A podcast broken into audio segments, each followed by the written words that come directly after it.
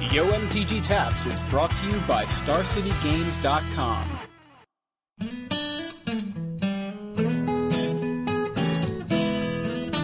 On October 16th, the StarCityGames.com Open Series hits Nashville for the first time ever, and this event is going to be huge. We're talking hundreds of players, over $10,000 in cash prizes, at least eight players qualifying for the 2010 StarCityGames.com Invitational, live coverage on the StarCityGames.com website, tons of side events, and as much Magic the Gathering as we can pack into one weekend. So make plans to join StarCityGames.com in Nashville, and we'll see you there. You got the money and the heartache and the rest just turns to dust before I get to you. And I always do. Hello and welcome to episode 41 of Yo MTG Taps. This is Big Head Joe and I'm here with my co-host.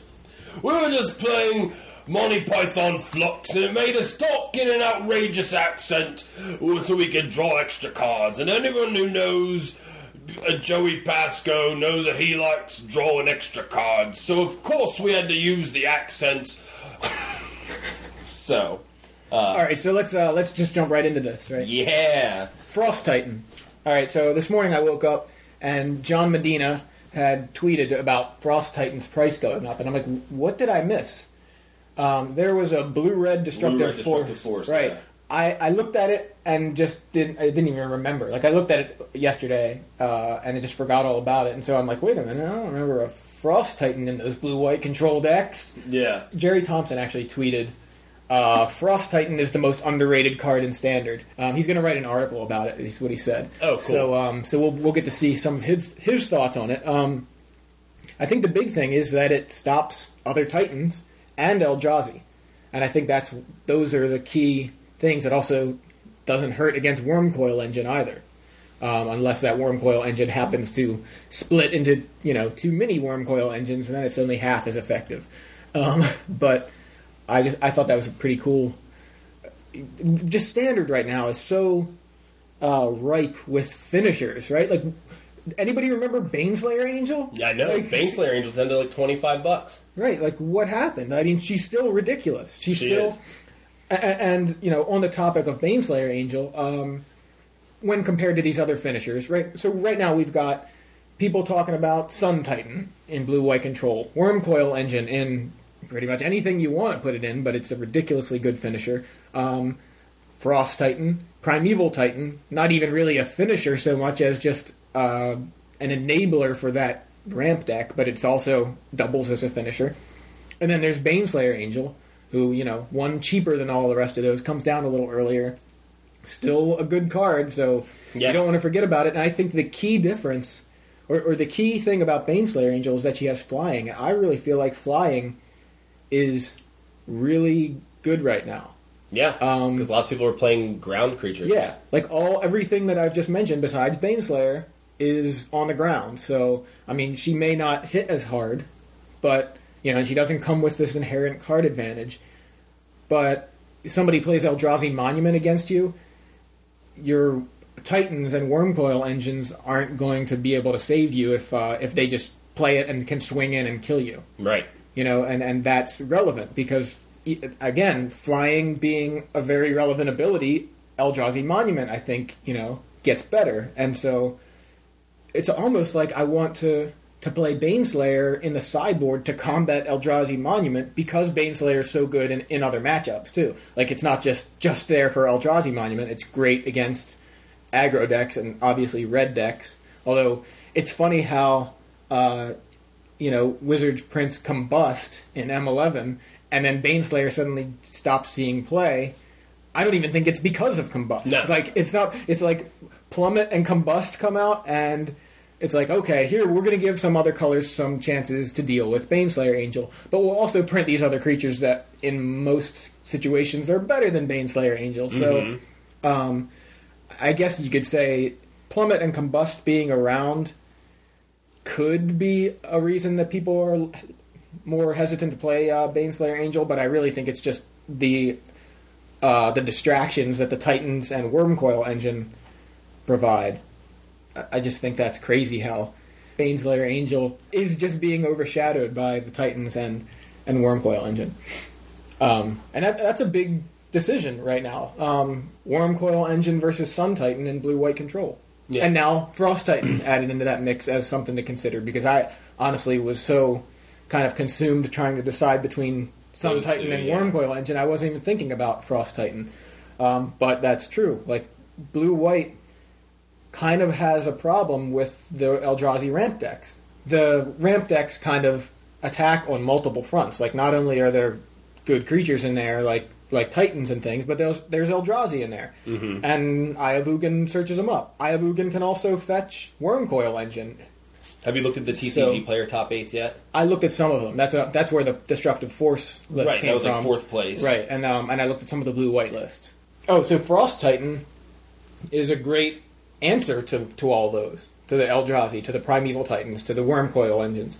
So uh, now now I wonder, like, should I be considering that also? The thing with Sun Titan though in blue white control is it becomes such an engine, like it's so ridiculous, and when combined with Venser, which Yeah, is how yeah. I've been playing it, uh, it's absolutely nuts. Like going, you know, Sun Titan, get back something, you know, Sea Gate Oracle, um, Blink the Sun Titan, get back Wall of Omens, go.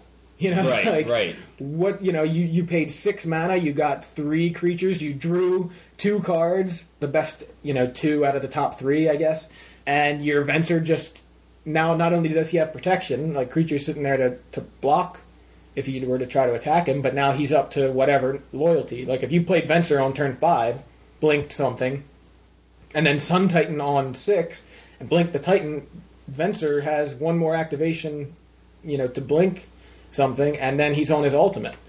So I mean, it's it's ridiculous. Um, for those of you who haven't seen it, I, I wrote a post about why I'm excited about Venser, and um, and I got to play a little bit with the list that I put in there. Um, the only downside to Venser, and it's you know, it was it's sort of obvious to begin with, um, but actually playing with it and being in situations makes it a little more real, right? Um, Yeah. Is that he's really no good when you don't have anything to blink, uh, and you're in a bad situation. I had somebody about to go off with Nissa's ultimate, and I had Venser, and Venser just really doesn't do that much. I have an empty board, and I have Venser. Like, like I can't really do anything against uh, against Nissa's ultimate with that. But uh, and Elspeth would have helped. Now it wasn't Nissa wasn't ready to go off that turn, but it was like she was like on six or something. She may have been on five, but I was just top decking a lot of lands, and I was hoping Venser would help me out somewhat.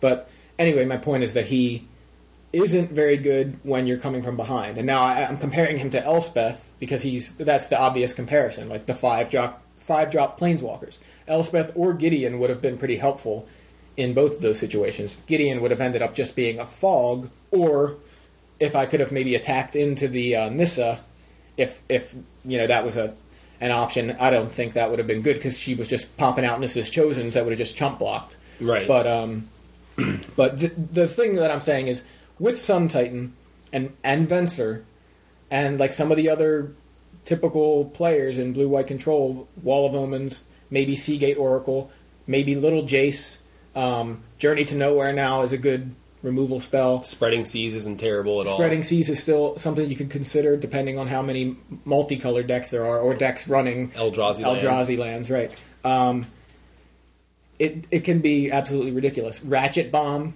being able to like go off early with a Ratchet Bomb, play Sun Titan, get back the Ratchet Bomb, you know, like reusing Ratchet Bombs pretty significant. There's a it's just Venser provides so many layers of complexity, especially when you are playing with a lot of these cards. And Sun Titan is one of them, and that's where I'm like, as good as Wurmcoil Engine is, Sun Titan just seems like there's so much synergy. But there have been so many times, and uh, this is pre Wurmcoil Engine, uh, since M11, where I've been playing Sun Titan and going, I wish I had Lone Missionary in my graveyard because I really need some life right now, and Sun Titan does not have life link. I wish this was a Baneslayer Angel because I'm low. You know, like it, it's uh that life link on Wurmcoil Engine is pretty significant, and then the fact that it just you know sta sticks around after a Wrath. Right. Survives All Is Dust if you're right, running it. survives All Is Dust if you're running it. Survives Wrath in you know two creatures, or if you have Venser, survives Wrath intact to Yeah. survive another Wrath Yeah. if you'd like. Um, and Venser is just he's got so many options, but uh, right now I had him as a two of. I switched him to a one of because I think that uh, I, I, he's not win more exactly because he is just so good in so many situations. But really, when you're in a when when you're in the hole, when your back's against the wall, like Venser usually isn't going to pull you out of the game unless you have something else to help him out. Um, you know, if you have a Sun Titan in play, if you have a, a Wall of Omens in play, and you're able to blink it and draw into something that would help you. So, I mean, it, it's not like he's never going to help, but you really need something else. You know, when you're when you're facing down a lethal attack or or a Planeswalker's ultimate, you play Venser, and you have nothing else on the board, and you play Venser and untap a land. I mean, what what are you going to do? You know, like yeah, I can counter something maybe. you know, like I can mana leak something, but your Nissa is still going to search. You know, and get a ton of elves, right? Yeah. And I was playing against Ryan, and uh, Ryan is one of our good friends from ba- way back in high school. He uh, he was around when we first started playing Magic, but he was always just watching. Right. And uh, he played Versus System because he's a big comics guy. But recently, because Versus System is defunct, I guess the idea of playing cards was starting to appeal to him again. So he thought, okay, you know what, I'll play Magic. So he- he's been playing like this mono green elves deck, and uh, I showed him yesterday why Day of Judgment was so good and why it was a bad idea to overextend. Yeah. So he managed to beat me with Nissa's Ultimate. Um, but it, it was funny because I had Day of Judgment in my hand, and I thought if I can just survive this turn, and he goes and gets all his elves, I'm just going to wipe the entire board because he didn't have Eldrazi Monument in play. And uh, it was funny because he picked up on it while he was searching through. He's like looking through for all his elves, and he's like, "You're not going to Day of Judgment, are you?" I was like, well, if I have it, this would be a great opportunity to. So he just grabbed four Archdruids, but that was enough. What would have helped is if that Venser had been an Elspeth instead, because I would have had a lot of chump blockers. Um, even if I would have lost the Elspeth, I would have been able to survive a couple more turns. Um, but let's talk about Elspeth. I think uh, she's amazing. Like she's the fact that she's a win condition is actually what puts her over the top. I think because her ultimate. Somebody compared this. I saw it online. Somebody mentioned it, and I thought it was. It's actually an accurate comparison. Uh, her ultimate is really a lot like Scourglass, but the the difference between her and Scourglass is that she is a win condition by pumping out these soldier tokens, you know, and then being able to blow up the world, right? Everything but the tokens. Um, so she's way better than Scourglass in that way. But the whole idea is Scourglass destroyed all non-artifacts, right? And uh, non- non-land, not artifacts, I believe. So if you had an artifact deck, you were uh, in a pretty good situation. But Scourglass didn't see much play at all. No. like It's all virtually no play. yeah, absolutely. Which was which is just kind of nuts when you think about it. Like, Yeah. it cost five and couldn't go off until the next turn, so that you know you could only do it during your upkeep. But uh, you know how different is that from Elspeth? You know, um, you drop her, you plus two her, you gain life for each creature you control. But if you haven't pumped out tokens, then that might not be that many. The next turn, you're able to blow her up. So that's similar to Scourglass. She might not leave any tokens, or there might not be any other tokens on the board, but she does stick around, and that's significant too, because she's you know she goes up to six and then minus five. Now you start like well, you gain some life, but then you start pumping out tokens.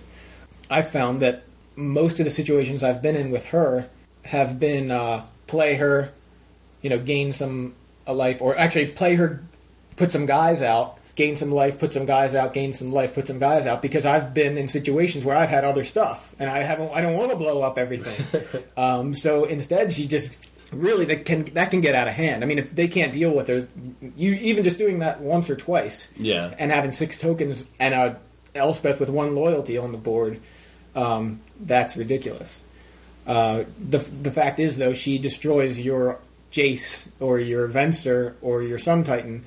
You know, Venser can save something, maybe himself, but maybe you'd rather him save your Sun Titan or your Jace or something like that than he doesn't save himself. And you can always use the Jace or the Venser to bounce things that you have. Right, You know, like like like like we were playing and I, and you went up brainstorming with Jace, Mm-hmm. and then you used um, her. You used her ultimate. Right. You brainstormed into a Venser. At as soon as you drew the cards, I was like, I don't understand why you didn't Yeah. bounce your Sun Titan.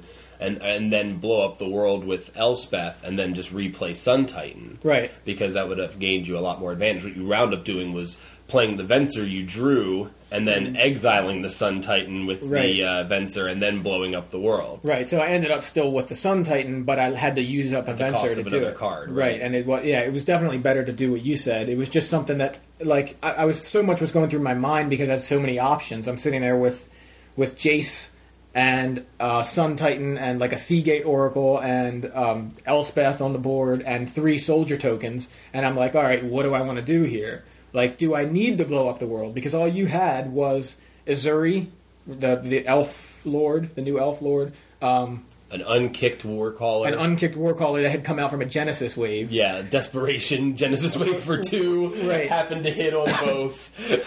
so I was like, Yeah, you got you got a Genesis. I mean, you got the uh, war Dread caller Statuary. and dread statuary. yeah. And then uh, and then you had well, I had a journey to nowhere, which was exiling an arbor elf. And I had a Joraga Tree Speaker too.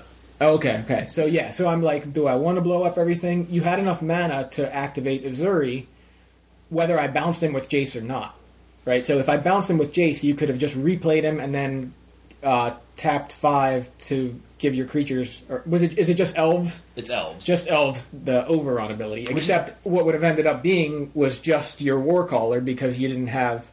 Um, you know, you, you didn't have enough elves to attack with. And once you to tap five, you would have had to tap your Joraga Tree Speaker. Right. That's why I thought that um, that elf deck that finished in 3rd Mm-hmm. at the TCG Player 5K over the weekend. I thought that deck was weird because it ran like Leatherback Baloth and like And Ezuri. and, right? and Ezuri and Lotus Cobra and no tree speakers.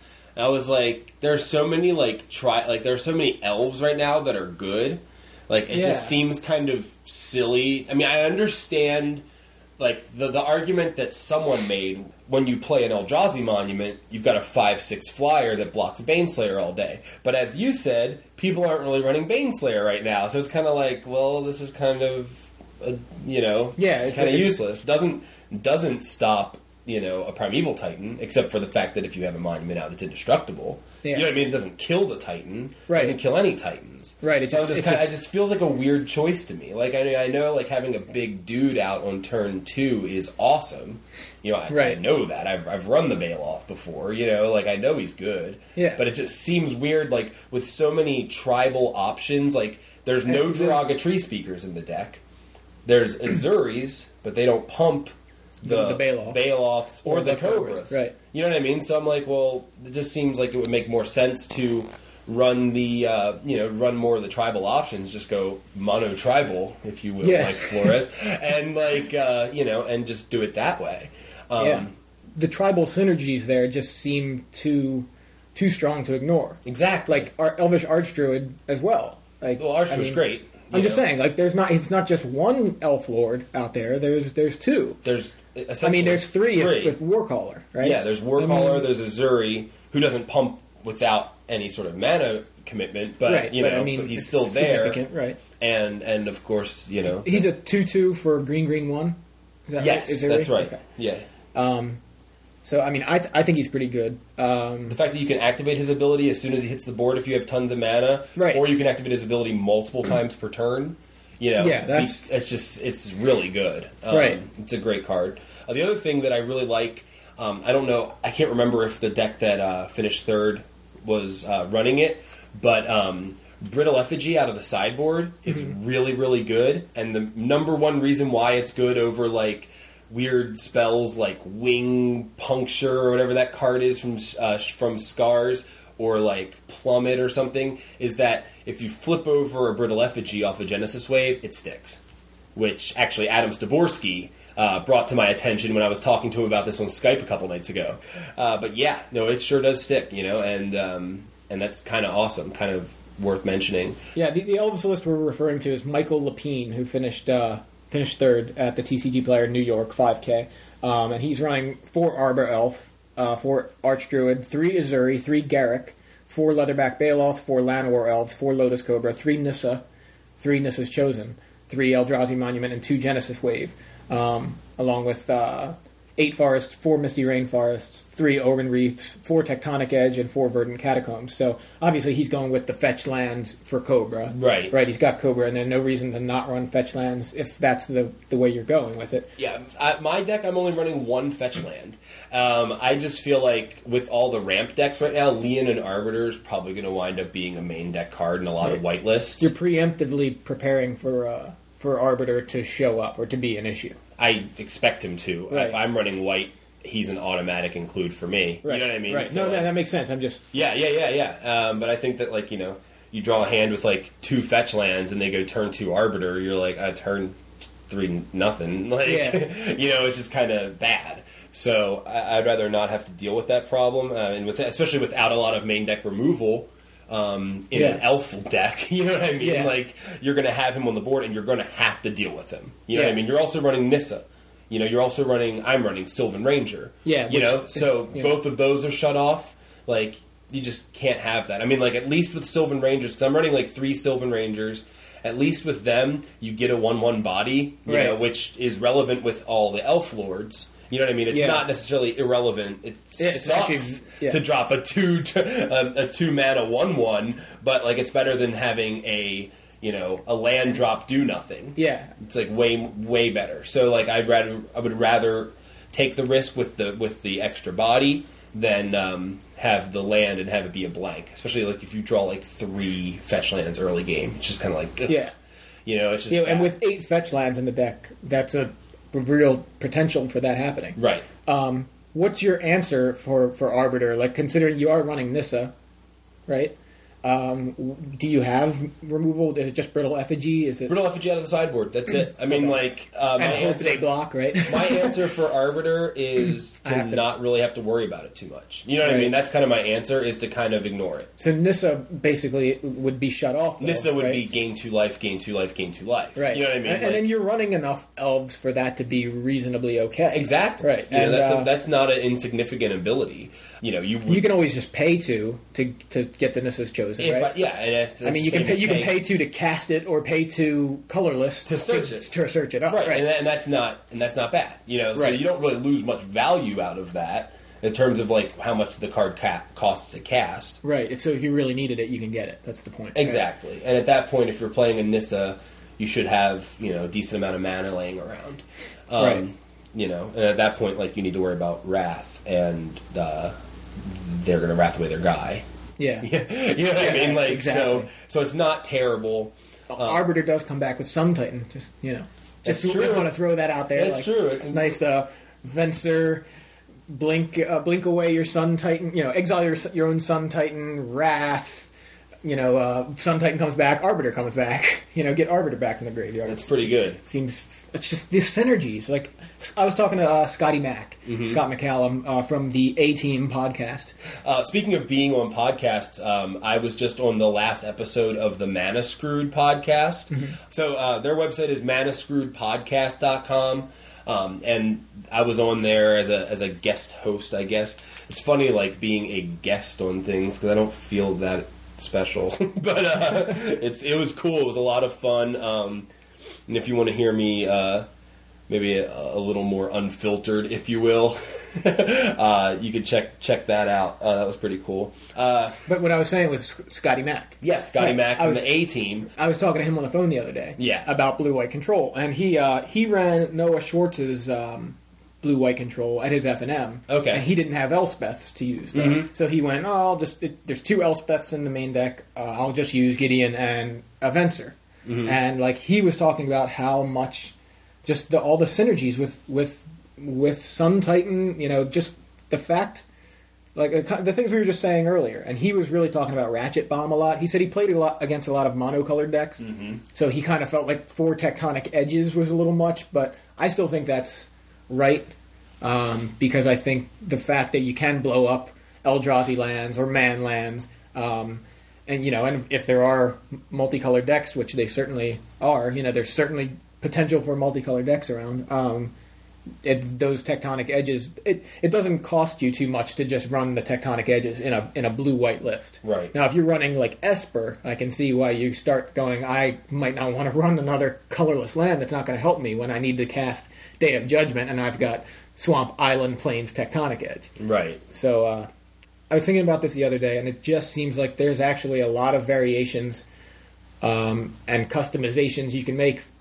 to blue-white control uh, based on you know your preferences, what kind of thing you want to do. You can kind of go more classic control. Like all my cards are good by themselves. I'm not going to play Venser because he needs other cards. I'm not going to play Sun Titan because it needs permanence in the graveyards. I'm going to go Wurmcoil Engine and Elspeth and maybe Baneslayer Angel or something. But um, you know, Don't you- sleep on Baneslayer Angel. No, exactly. That, You that's know, what I'm I'm, just Like, saying. I'm not saying for you. I'm saying our listeners. You know, Absolutely, don't yeah. sleep on Baneslayer because you know someone's going to drop one against you, and you're going to be all ready for these uh, ground titans, and then you're going to be like, oh, Yeah. well, I mean, geez, I guess I just lose, huh? Oh, Right. Wow.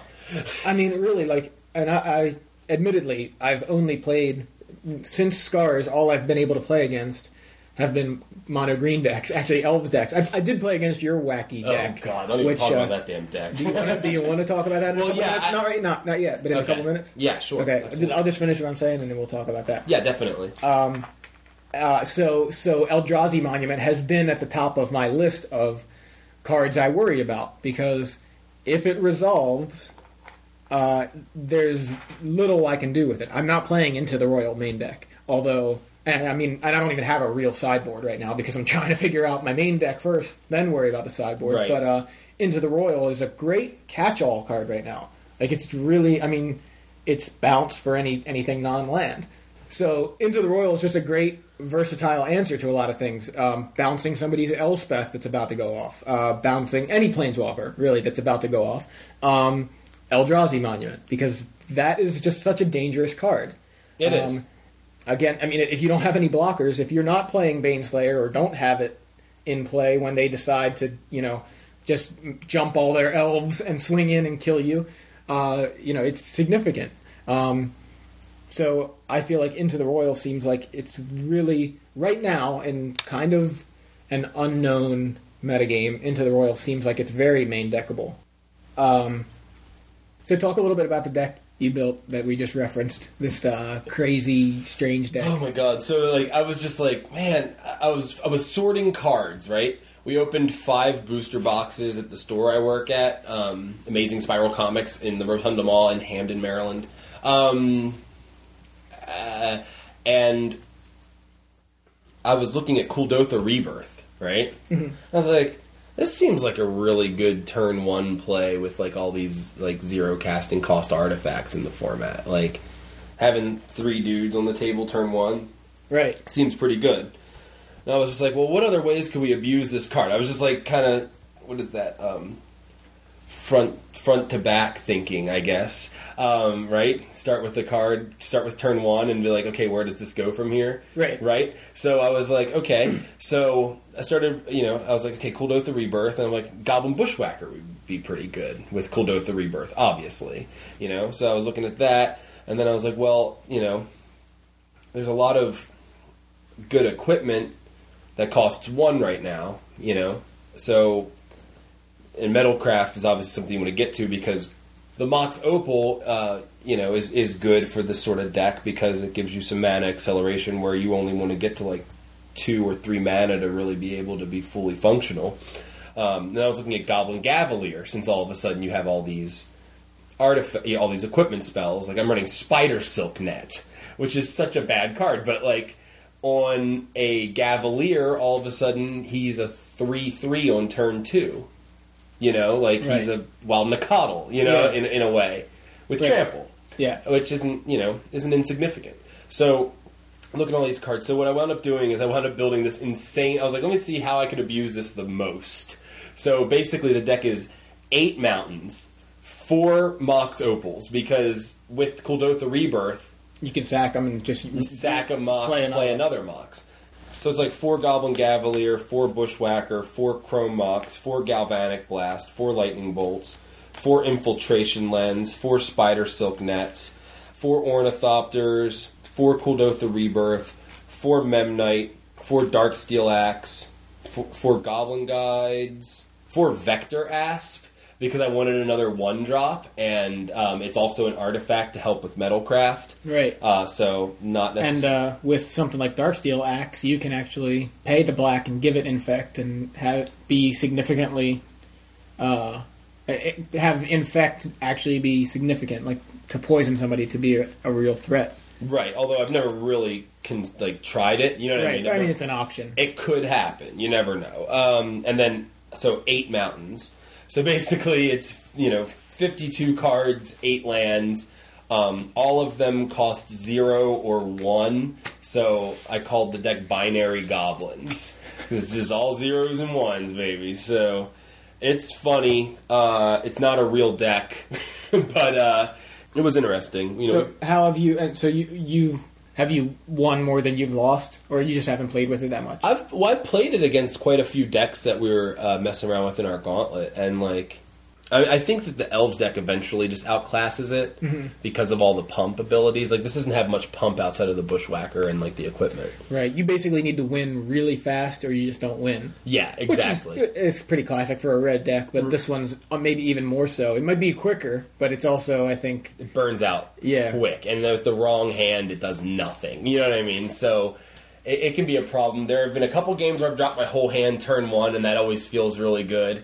Um, but like overall it's i mean it's it's really not that good. You know it's one of those decks it's just where- fun. yeah no it was definitely fun to play around with the uh the interactions there which i don't think are insignificant. Um and i think kuldotha rebirth is a great card. Uh, so here's a card that's been getting a lot of discussion on Twitter, and mainly it's just from one guy, and a lot of people making fun of that one guy. Uh, Smitty from the A Team podcast Mm-hmm. has been pushing Kuldotha Phoenix pretty hard. Like, Okay. He really likes that card. I really like it too. I, I tweeted at him. I'm like, I'm sorry, I'm late to this conversation, but I agree with you. Like, I think it it's it's a very it's got a lot of potential. Like, I think it's really neat. Now, um, for four four flyer for three red and two right Right, so so it's four four flyer haste, haste that's right five. that's significant but the more significant is its metalcraft ability, which is you can play it from the graveyard for four colorless. right So you don't even need to play it in a red deck if you. that's only during your upkeep yes, it's only during your upkeep. Right. So you have to play it during your upkeep. But yeah, I mean that's that's obviously a pretty pretty strong ability. Right. I mean, it's the thing is, I think there's two important things. One, it, it comes out of the graveyard. That's always good. I mean, it's not for free like a Vengevine. Uh, you know, I'm not saying it's as good as Vengevine. I don't think Smitty is either. Um, No. But it does come out of the graveyard. It's got uh, evasion, it's got flying, and it's got haste. So it just being able to basically pay for, get it, and swing with it, even if somebody were to, to get rid of it, usually you can get one turn in. I mean, haste, I think, has been shown to be a really relevant ability right now, especially against something like Planeswalkers. Um, because, you know, you can have one creature out, and I can go Jace the Mind Sculptor, bounce your creature.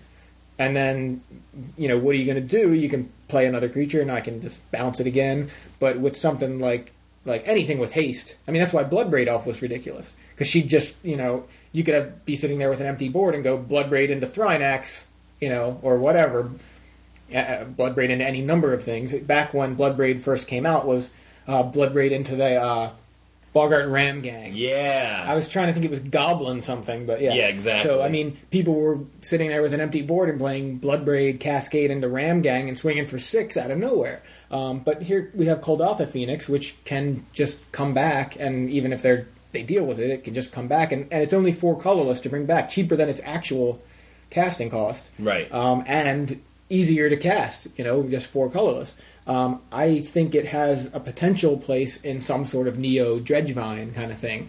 Um, Now the thing I th- the thing I think is a problem with it fitting into a Dredgevine list. I mean, naturally that's where you want it because Metalcraft. Metalcraft, exactly. Right, that's like the it issue. seems a little counterintuitive. I mean, Grindclock will get you there to Metalcraft. Right. You know, um, You play Mox Opal probably. You could play Mox Opal, but like then again, like you're you're probably playing something like Hedron Crab. What if you mill the opals? You know what I mean? Like it just seems like they're like the two strategies are a little counterintuitive with Right. each other. Right. Um, they kind of clash. Um, it's, it's about finding the like where those strategies converge. Right. You know. Now, what I think, I mean, that's that's almost an obvious place because you don't have to play uh, red, and you can get into the graveyard really easily. But then uh, the one problem with that is if somebody if you're not playing red and somebody goes into the Roil on it and you have it in your hand, Right. Well, then you're probably you're playing looters, Shaman. and you're playing fauna shaman, probably looters like enclave cryptologist, or uh, I think Merfolk Looter is not in standard anymore, right? that's right. Uh, it's just M10. Right. Riddlesmith, though. That's true. option. Riddlesmith So- is and that's obviously goes with the artifact metalcraft. Mm-hmm. So there are artifact versions now. If they're tier one or even tier two, I'm not sure, but they uh, there are versions of this Dredgevine list that can hit metalcraft. I think uh, Molten Tail Masticore. If you're, you know, Dredgevine tends to play all, all creatures pretty much, like mostly creatures. There's usually mana leaks in there and stuff. I really like Molten Tail Masticore. I think it's better than I originally thought, but I think part of the reason I like it more is because of, as Kelly Reed was saying, necrotic ooze. I think necrotic ooze is is something you can't ignore either because that's got a lot of deck building potential. Now the problem with it is that it costs black. It's black, and there's like apparently just it's just too difficult to build a black deck now. I don't know. um, it just black is obviously the weakest color at the moment. But it may, might be okay. Like there might be uh, room for black in the format now. I mean, Doomblade's always good. There's the Doomblade new. is very good. I think Doomblade's even better right now. What is that one card? Grasp of Darkness. Uh, black, black, instant. Target creature gets minus four, minus four.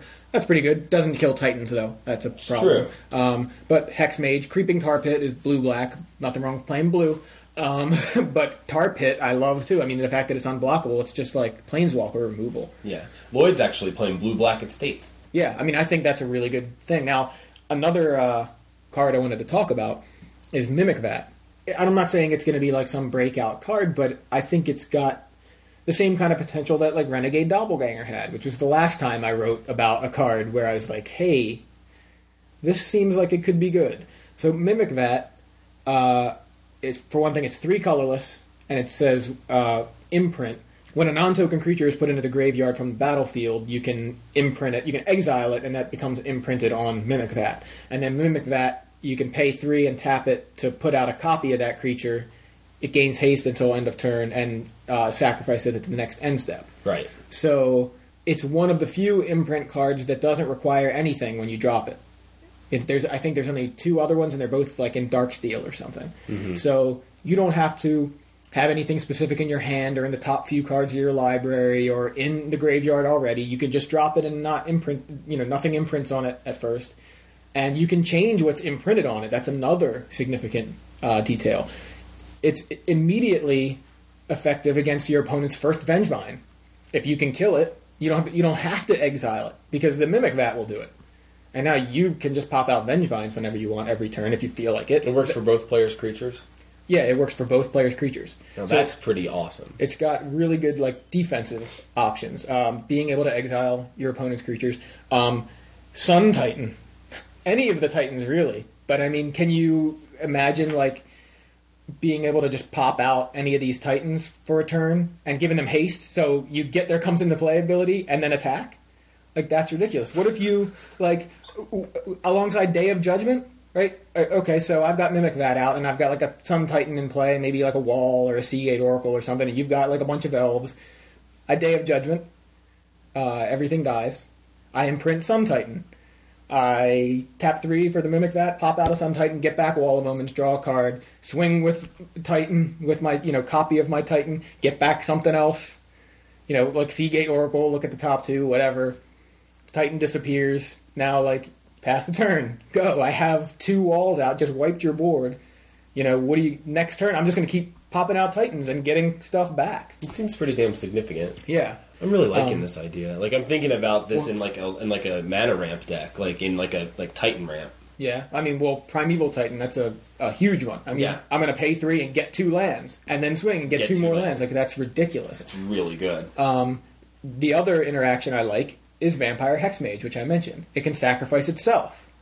It's repeatable Planeswalker removal. Mimic Vat just sits there and goes, "Go ahead, and play a Planeswalker. I'm just going to kill it." but if you they get one the- activation, if they get rid of the mimic vat, so it's I- I- exiled. it's exiled. Yeah, the creature ends up exiled. But that's not that's typical with imprint anyway. Prototype portal is the one that uh, I think like when it, it when it goes away, you get all the creatures back in your graveyard. what it is, Clone is- shell, or is it clone shell? what you're thinking of is when you imprint something else, the other cards go back to the graveyard. That's so. what it is. So what it is is if I imprint Vampire Hex Mage on it, and then decide I want to imprint your Primeval Titan instead, the Hex Mage that was exiled now goes to the graveyard. Okay. So, or like more more likely to happen is you know your first Vengevine if I'm somehow able to kill it, um, and then copy it. If I later want to imprint your Primeval Titan or whatever, your Vengevine now goes back to your graveyard, and now you can get it back. You know, now you can recur it with your creatures. But um, I just think this is a ridiculously strong card. It's colorless; it can go anywhere, and the downside is it does nothing by itself. But if you play creatures or creature removal, then it should be okay, right? Yeah. I mean, you can technically play it in a deck that has very little creatures like blue white control. I mean, I wouldn't play a ton of them, but uh, you know, just as a one of seems interesting. I don't know. I mean, if you you can build around it for your own deck, uh, if you have ways of sacrificing your creatures, that seems significant too. Um, or you know, you just expect people to kill your creatures. Right. You you are like, go ahead, kill my uh, my primeval titan. I'm just going to imprint it on my mimic vat Yeah. and keep popping out copies. You can imprint Eldrazi on this. They get sh- right because they go to the graveyard and then they're shuffled back into your library. Isn't that right? Yeah. I mean, so you could, if you get an Eldra- you have to get the Eldrazi in play first, and it has to be destroyed. But you can imprint it on a mimic vat, and then every turn you're putting a copy into play. You don't get the bonus, you know, when you cast a spell, But you get the annihilator. but you get the Annihilator. So every turn you tap three and attack with Kozilek, and then he dies. You know, the, the copy disappears, and then your next turn you just play it again. You're not drawing four cards because you're not playing the Kozilek, but you are putting a copy into play and attacking. Now, I mean, just I feel like like Ulamog's Crusher wouldn't even be that bad if you're running Mimic Vat that way. Like Yeah, I because mean- at least you're getting the Annihilator every turn. You know what I mean? Yeah. Like more chances to actually, or like that's a killable creature. You know what Oh, I mean? I see what you're saying because people once you get an Eldrazi out, it's hard to kill it anyway. So. Right, right. Um, It's kind of a that's kind of a win more. What's Yeah. that one card? Is it Culling Dais or something? right? Yeah, sacrifice a creature, put a charge counter on it. So Culling Dais uh, is uh, is an option for you to be able to sacrifice your own creatures, and you can. Um, so it's tap, sacrifice a creature, put a charge counter on it, uh, tap it, and sacrifice uh, Culling Dais to draw a card for each card uh, for each charge counter on Culling Dais. So it's a, another sacrifice outlet that's colorless. Now, if you're playing black, you can play like Bloodthrone Vampire. I mean, there's other options. Not, you know, off the top of my head, I can only think of like Bloodthrone Vampire or creatures that just have the sacrifice ability built into themselves, like Vampire Hexmage. Yeah. So, uh, what about Renegade Doppelganger alongside Renegade Doppelganger? It's not you have a doppelganger in play. Now you pop out a copy of Sun Titan. Your doppelganger copies the copy of Sun Titan. You get something back with your Sun Titan that entered the battlefield, and then swing with two Sun Titans, or you know, I'm saying Sun Titan, but whatever Titan. Right. Grave Titan suddenly just like pops out a million zombies, right? I mean, he comes into play. There's two. Renegade Doppelganger copies them. They both attack. There's four. You got six zombies, zombie tokens, and then, you know, sure you lose the Grave Titan, but next turn, Mimic Vat, Mimic Vat pops out another Grave Titan. You know, and you, this is ridiculous. I'm just saying, like the the possibilities with Mimic Vat are absolutely nuts. Even going like every turn I'll put out a Sea Gate Oracle or something. And the other thing is you don't have to attack with it. You can do it during your opponent's turn. They you have a Mimic Vat that has a creature on it, and they attack. You're like, oh, pop out a Sea Gate Oracle. Look at the top two block. You know what else isn't too bad? What? Having the Mimic Vat with the Eldrazi Monument ability on the stack to be able to create a token to keep feeding the uh, monument so it doesn't go away. Yeah, I mean Mimic Vat pays for your monument. Yeah, Uh, you just basically the upkeep now becomes pay three. Yeah. right. And it doesn't matter what creatures on it. But And if but it, but if you have something like a Mitotic Slime under there, you know what I mean? Like Yeah. you're just you're paying, sacrificing the slime and getting more creatures. Right. So now, just keep in mind, you can only sacrifice, or you can only uh, imprint non-token creatures on the mimic. Vat. Right, no, right. No, I know. We're, I just want to make sure that we we say that because you can't do it. You can't sacrifice, or I mean, you can't imprint tokens on it. Um, but Wurmcoil Engine, right? I mean, I'm just going to spit out a Wurmcoil Engine and it dies. And oh look, It I got exiles, two. though. It oh, does, exiles. does it exile? What do you wait a minute? End of oh, at the end of turn, you're right. Okay. So you have to it, you have to if you want to get go to the graveyard effects out of the creatures that you're copying, you have Mm-hmm. to have a sacrifice outlet. You can't just let them go naturally. Right, right, you're because right. They get exiled. yeah, the, the token that Mimic Vat creates is exiled. You're right. Sorry, I, w- I wasn't thinking about that. So any basically just Mimic Vat is fantastic with anything that hasn't entered the battlefield ability. Yeah. Just do it during your opponent's turn. If they attack or not, you know, pop out a wall of omens. I'll draw a card. You know, Cool. something like that at, at the end of their turn. And EOT, create a copy of Wall of Omens, draw a card. Copy's gone. Take my turn. You know, it's just a tap three, draw a card in that case. Yeah. I mean, there's there's potential there, and it comes back with Sun Titan. So somebody destroys your Mimic Vat, you you know you play a Sun Titan, get back Mimic Vat. You know, like, Right. I mean, it's a possibility. It's another another option. Yeah, I definitely. mean, it just seems kind of seems like a really strong card to not just try even playing a one of. yeah. I mean, you you could build around it, but even playing it as a one of, and I'm just throwing it right now into decks. Like I'm not actually, th- I haven't thrown it into any decks, but in you know, in my head, I'm thinking of it in decks that already exist, not Yeah. something built around it. Um, so another one of my favorite things in the whole wide world, like one of my favorite things, Mm-hmm. is you know, Tun- Tunnel Ignus. Um, I, I really like that card a lot. Um, I think that that I mean I think that and Leonin Arbiter are both pretty relevant right now with all Yeah. the fetch lands because everybody's still stubbornly trying to build three color decks, which I mean obviously you can still do that, you know, but I just don't feel like I feel like like monocolored decks and like two color decks right now are the strongest options. Like I don't know if you necessarily want to go beyond two colors. It just Well- seems like We did, we lost the Shards Trilands, but we gained the the Scars of Mirrodin dual lands, which are really which good. are really good, and I think especially in in multicolor uh, aggro decks.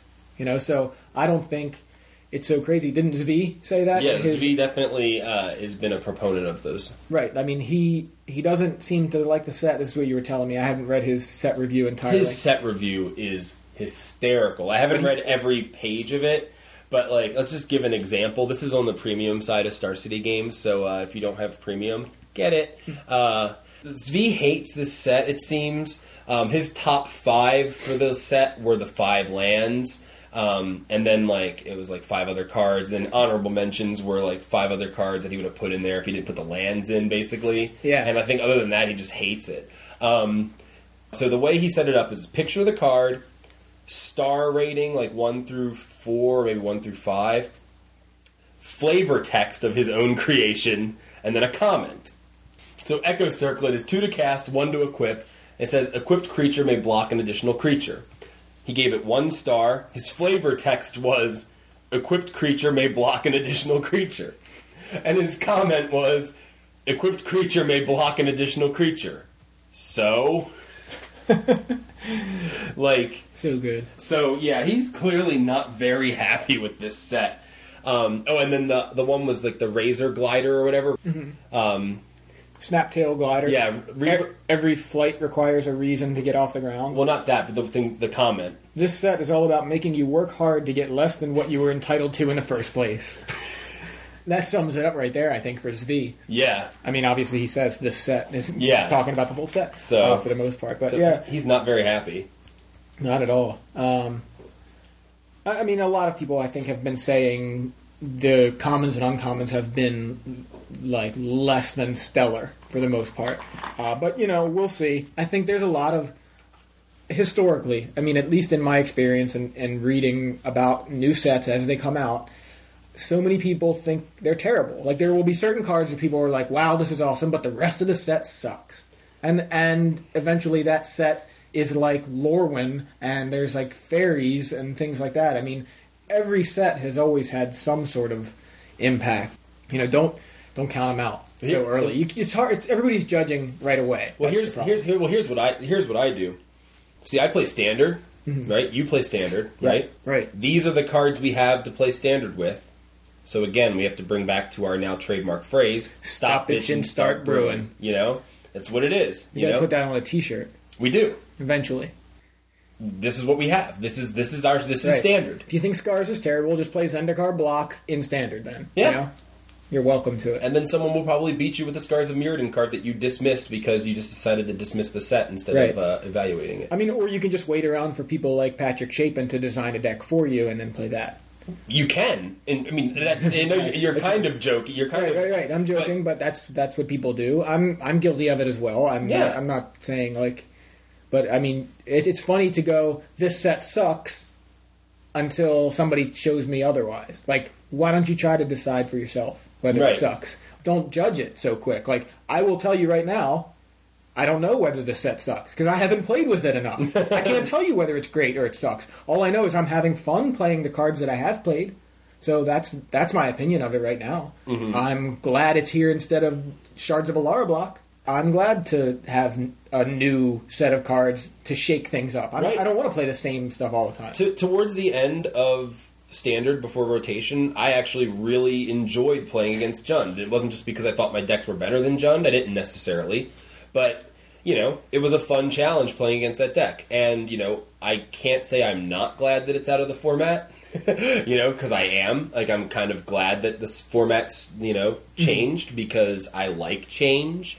I like limitations. I like the fact that we've had four sets taken out of standard replaced with one set mm-hmm. like because those are limitations to me it's like you know shrinking the card pool which to me like is just a lot more fun Wasn't it ha- like Maro said, uh, or Mark Rosewater said something about limitations breed creativity? Right right? I mean, constrictions, limitations, that kind of thing. That's where, you know, that's where all this comes from. It makes you think. exactly And here we are talking about like mimic vat and things like that. Now, who knows if six months from now we'll be looking back and going, yeah, mimic vat, guess it wasn't good enough, right? right um, or we'll be going, mimic vat just won nationals. Yeah. Like Renegade Doppelganger had a, a part in, you know? right Um, you know and, and and and you also have to remember that you know this isn't this is obviously one set and this set does stand alone in it. I mean it has its own limited environment right, Right. now but like you know this isn't their entire vision of this world. Right. you know this is just this is the beginning. This is what we have seen so far.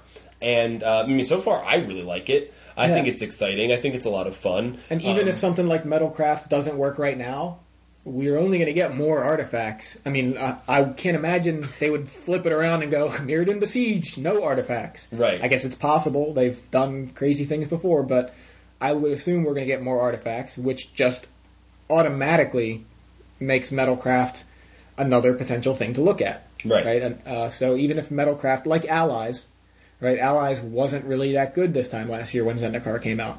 Worldwake came out, and Allies became a little bit better. And I think mm-hmm. Rise of the Eldrazi, even in giving us no Allies, added some cards to that deck. Now, I, I never played with Allies, but I mean, I know that the deck exists. I think Venser's really good with allies Well, that was what some people were saying. Yeah. The first thing with Venser is like unblockable, you know, blinking your allies and making them all unblockable. Like, that's probably one of the best places for Venser, but we'll see what happens. Yeah, Um, absolutely. I just want to quickly talk about a couple more interactions. I don't want to necessarily go into detail about them, but just like a couple of interactions that I really like uh, with the new set mixed with some of the older cards Mm-hmm. um, is um, the Phylactery Lich with Darksteel Axe. I think that can't be ignored, or Phylactery Lich with any of the new indestructible um, artifacts, which I think are just like that one mirror guy, the Darksteel Sentinel. Is that the name of the thing? Yeah. No, is that? I think oh, so. that's right. Well, the, the, the, the Juggernaut Is indestructible. Indestructible. So anything indestructible. yeah, I, I think that that's kind of something to consider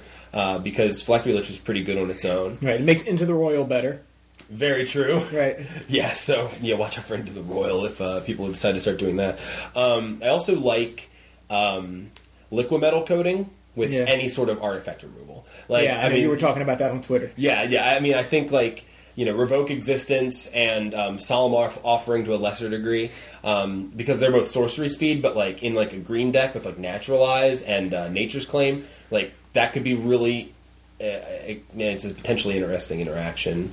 Um, Liquid metal coating, Manic Vandals, and Mimic Vat. there you You go. just, there you go. So you just keep keep you just destroy everything. A three card, I'm going to just destroy every permanent you have combo, Right. right? Because now it's an artifact, now it's dead. Make another man- manic vandal, now you know turn something else. That that's cute. Yeah, it, it's cute. It's an interesting interaction. It's just Got something it. to think about. So Yeah. anyway, um, so that's a, I mean, I just wanted to bring those up real quick before Yeah. we wrap up here. Anyway, uh, let's move on to a couple announcements. Uh, one, the Great Designer Search Part 2 is going on right now. It's just starting. It's basically searching for a designer f to for an internship. The prize is an internship at Wizards of the Coast to be in R&D as a game designer. Pretty awesome. The original one, uh, I think they had like three winners. Ken Nagle being one of them, who who is uh, heavily involved in all the cards, especially the green ones that we've seen in the past years. I mean, he designed, he lead designed Worldwake. Yeah. Uh, I met him and interviewed him on the Magic Cruise uh, back in February. So, if, for those of you who are interested to hear an interview with him, you can go back and look uh, back around some sometime mid February, mid to late February. Our episodes on uh, iwantmymtg.com. Um, if you're interested in learning more about the Great Designer Search, that information is on dailymtg.com. I'll probably link it in the show notes. Um, also, along those same lines, Star City Games is doing a talent search Right. For writers, this. podcasters, video podcasters. So uh, they're looking for new talent. First place gets a thousand dollars Star City Games shopping spree plus a minimum of twelve month contract to write for Star City. Second place gets four hundred dollars and a six month contract to write um, for Star City. Third and fourth place get a hundred dollars Star City shopping spree, and fifth to eighth place gets a one year free premium subscription. So uh, I think that's pretty awesome. So if you're interested in that, that's on StarCityGames.com. I will link that as well in the show notes.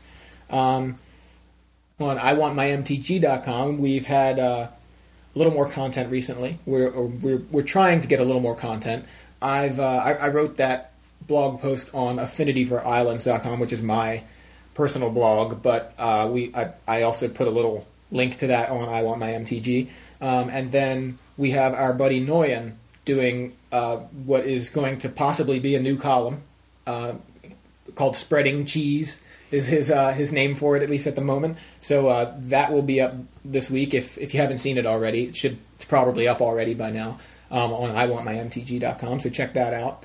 His stuff's mostly gonna be about deck building, because Noyan, you, you know, Noyan is Mm-hmm. Yeah. notorious. He's Uh, a, he's one of those. He's he even says it. He's a Johnny Spike. You know, Mhm. he's a really good player, but he likes to design his own decks. And the most recent one I've heard is he's got a deck built around recurring silence. Yeah. right?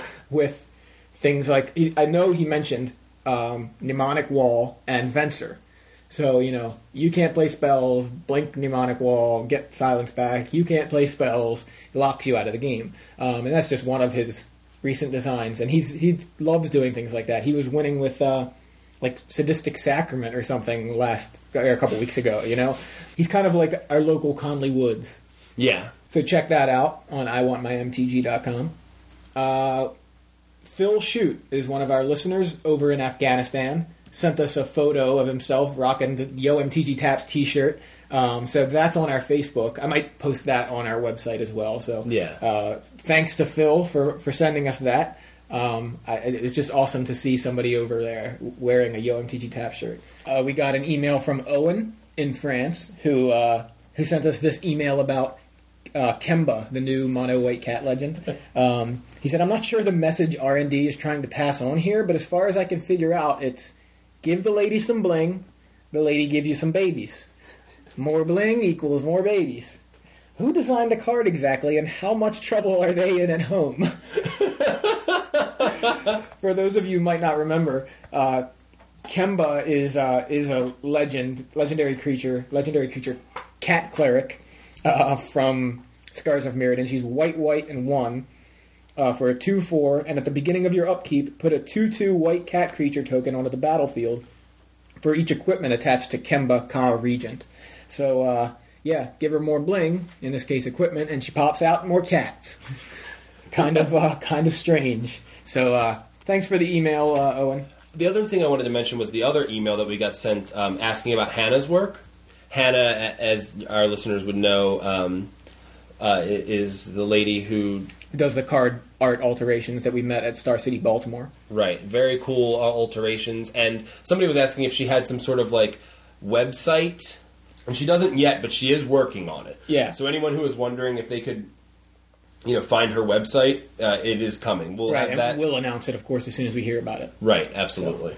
So, uh, but in the meantime, if you are interested in getting uh, card art alteration, just send us an email at yomtgtaps at gmail.com and we'll uh, we'll forward that along to her. For sure. All right, so I think that's everything for this week. Um, upcoming events. This weekend is Grand Prix Sydney, Scars of Mirrodin Limited.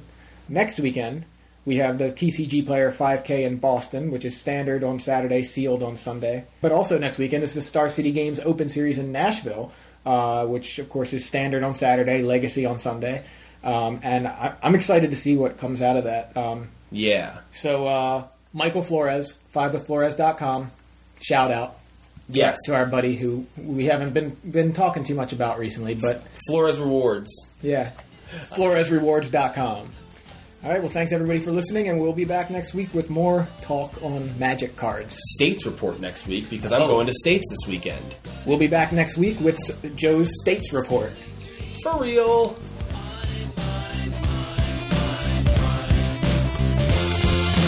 Yo MTG Taps is available every Friday on StarCityGames.com.